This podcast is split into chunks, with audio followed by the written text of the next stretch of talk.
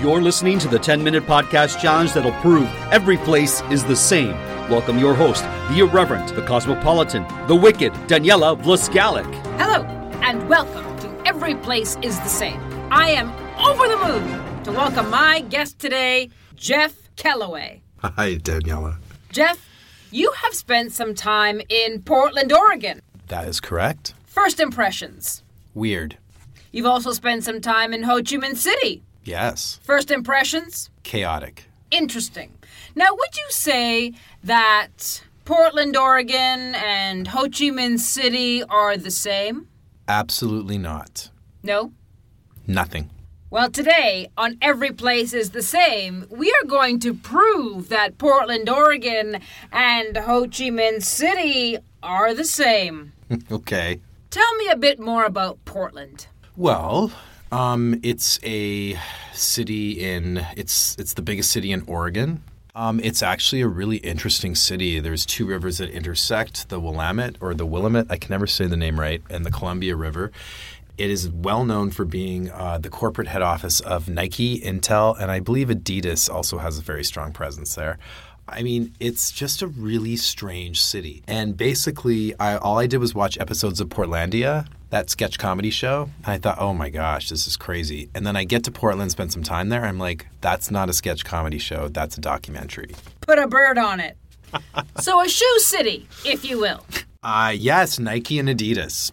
Ho Chi Minh City. Tell me about it. Well, it's obviously it is Vietnam's largest city. There are 9 million people there and there are also 9 million scooters there. The city is huge and it's pretty cool. You get off the airport and you're just cars and scooters everywhere. Scooters everywhere. It's just full of life and it's it's in the process of being modernized and gentrified. Um, not that it's a great thing, but there's like a Starbucks now here and there on the odd corner. Could you But find a Starbucks in Portland, Oregon? Actually, only in the suburbs. I didn't see one Starbucks downtown. But yeah, you could find a Starbucks. So, they're hard to find in Ho Chi Minh City and in Portland, Oregon. Actually, you're right. They are kind of hard to find in, in the downtown core of Portland because Portland really likes Stumptown coffee, not Starbucks. And what kind of coffee does Ho Chi Minh City like? Uh, they like the more Vietnamese uh, coffee in the cafes, like their local cafes. It's it's really cool. Like there's just cafes everywhere with all their own homebrewed coffee, and Explain a Vietnamese coffee for our international listeners. oh my gosh, I feel really silly, but I only had regular coffee when I was there. I didn't ever have Vietnamese coffee. Condensed milk. Yes, that's a big part of it, actually. Yeah. Um, the restaurants all serve very specific, like the, the good local places, they don't serve a broad range of things. The local places will just serve one thing they do really well. So there'll be one particular coffee house that does coffee a specific type of way. And in Portland, Oregon, does that happen? Good local places? Yeah, I'd say so. There's good local coffee places. There's also Voodoo Donut, which is a, very local, very like unique donut place that even serves like real bacon on donuts and like they have crazy flavors like Vicks Vapor Rub donut or Vicks cough syrup donut. It's quite So you like donuts. donuts are fine. Yeah. Did you have any deep fried food in Ho Chi Minh City? Ooh. That's a hard one because you know what? I'm trying to think of the food I ate there because there was it's an amazing food culture there. Where was your favorite place to eat in Ho Chi Minh City? It was at one of those food stalls. Like you can go on these like street food tours on these little Vespas and they go on like these very specific areas, but none of the food was deep fried. Really? None of it. Did you have any deep fried food in Portland other than donuts? Not really. I ate a lot of like sushi, like a lot of northern Thai food, um, a lot of like sort of fancy, like you know, when you go to one of those like restaurants with like the fusion thing. Um, Portland wasn't really a deep fried place for me either. No, so they both really focus on fresh food.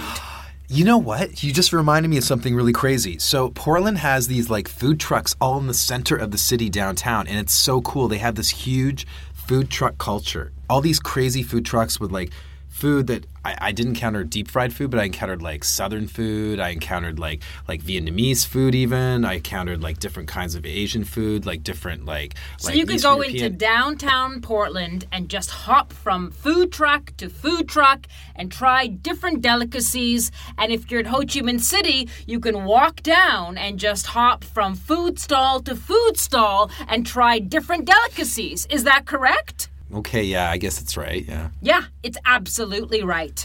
So, the Portland Bureau of Transportation has just released a number of e scooters for the city to share. Perhaps you've heard of bike share, yes? I have indeed, yes. And have you heard of the e scooter share? no.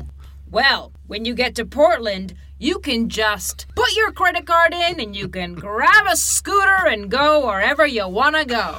Okay, that's pretty awesome. Um, and that kind of makes sense. Hipster, crunch. Those words are used to describe Portland. What do those words mean to you? Well, hipster means basically somebody that thinks it's too cool for school and really is dreadfully pretentious and boring, really. But uh, basically, it's people that are like ahead of the trend, basically, and that create the trend. Did you meet any people in Ho Chi Minh City that were ahead of the trend? No. No, I did not. I'm sorry. I should say yes, but I, I can't even. I can't think of one person I met that was remotely trendy in Ho Chi Minh City. Tell me about the Ben Thanh Market. Oh, so that's a place in the center of Ho Chi Minh City that has like, like there's a lot of knockoffs of purses, of like uh, wallets, of watches, uh, clothing, and Shoes? yes, What kinds of shoes? Running shoes. Nike? Adidas? Yes. So you can find Nike shoes in Portland, Oregon, or in Ho Chi Minh City. You can find them. Portland Saturday Market. Um, I think it's down by the river, and I went once, and there was people just selling stuff. Um, I think local artisan crafts and things, just little things that you would like, you know, pick up. Like I think there was even some vegetable markets and farmers markets. Uh, Did they have artisan crafts at the Ben Thanh Market in Ho Chi Minh City? well, I mean, they they look like there's some sort of crafting going on. I think it's more mass-produced crafts, but there was indeed that. Um, they did have vegetables in the market, and So they had unique things in both markets. They did have unique things in both markets, yeah. Fantastic. Talk about pho, Like as in a faux pas or the faux the the soup. the soup. So pho is a very delicious uh, Vietnamese dish that is very ubiquitous, pretty much all over the country, um, and it's actually pretty ubiquitous here now, I'd say. But there, it's sort of the birth of pho was in Vietnam, and it's a very simple dish, and they make it on the. It's really fascinating because if you go to a legitimate pho place, the, the people that own the restaurant, they usually have someone out there, it's probably a family member, that's actually simmering the broth and making the broth all day. And it's this really, this really long process where they basically are steaming and they are they are uh, creating the broth, uh, vegetable broth for the soup, and it's predominantly it can have like usually raw beef or raw pork in it, and the pork and the beef cook itself while it's in the hot steaming soup with a variety of vegetables that you can add to it and, and herbs. And what's the key ingredient in pho? Water. Noodles. Oh yes, noodles. Thank you. Rice noodles, actually. Pho in Portland? Uh, well, they have rice noodles in them, and it's a knockoff from the one in Vietnam. knockoffs. So if we're talking about knockoffs in Ho Chi Minh City or knockoffs in Portland, both are experiencing it, whether it's noodles or runners. Okay, yeah, I guess you're right. Let's talk tunnels. Oh, okay. Did you experience tunnels in Portland or Ho Chi Minh City? I experienced tunnels, not in Portland, but I did in Ho Chi Minh City, just outside. The very famous Cu Chi tunnels. And this is just, it's you go up the Saigon River. Are this- you talking about the Mekong Delta? He- Oh yeah, that's right. It's not called the Saigon River. Thanks. The Mekong Delta. Thank you. Basically, you go into this really cool area where they show you the tunnels that were uh, that the, the locals lived in to survive both. I think the first war with the French, and then eventually the second war with uh, the Americans, the American War. Um, The Cu Chi Tunnels Yeah. is an immense network of underground tunnels used by the Viet Cong soldiers as hiding spots during combat, as well as communications, spy routes, hospitals, foods, uh, weapons caches, and living quarters. Yeah, yep, you got it. That's a pretty good description of it. Thank you. Portland tunnels.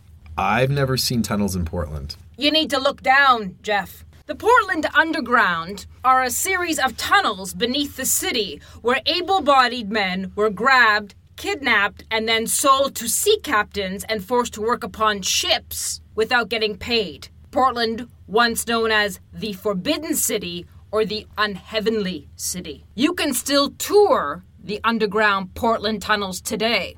Wow. If you and I are walking through Portland, where would you take me? Um, you know what? There's a really cool museum. When I was there, they were showing a bunch of what's this Rothko because he's Mark Rothko was born there. He was before he like died. He was a very well-known painter. Um, I think he came up in the 50s and 60s, especially, and he's very famous for these huge murals he did for the Four Seasons in New York. And they're sort of these sort of unicolored, sort of beige red. Toward, I, you know what? I'm a terrible when it comes to art history, but basically, he he created some pretty. Got it, got Yeah, it. Yeah. There's also a great theater called the Portland Theater Center that shows really great shows. Um, and I actually saw the play based on Mark Rothko called Red there. What makes you see red? Oh, that's such a good question. You know, it's usually the sky. It usually like, and it's not usually because the sky's directly red. It's the the idea that it could get red from a sunset, like the ones in Vietnam. Beautiful. Yeah.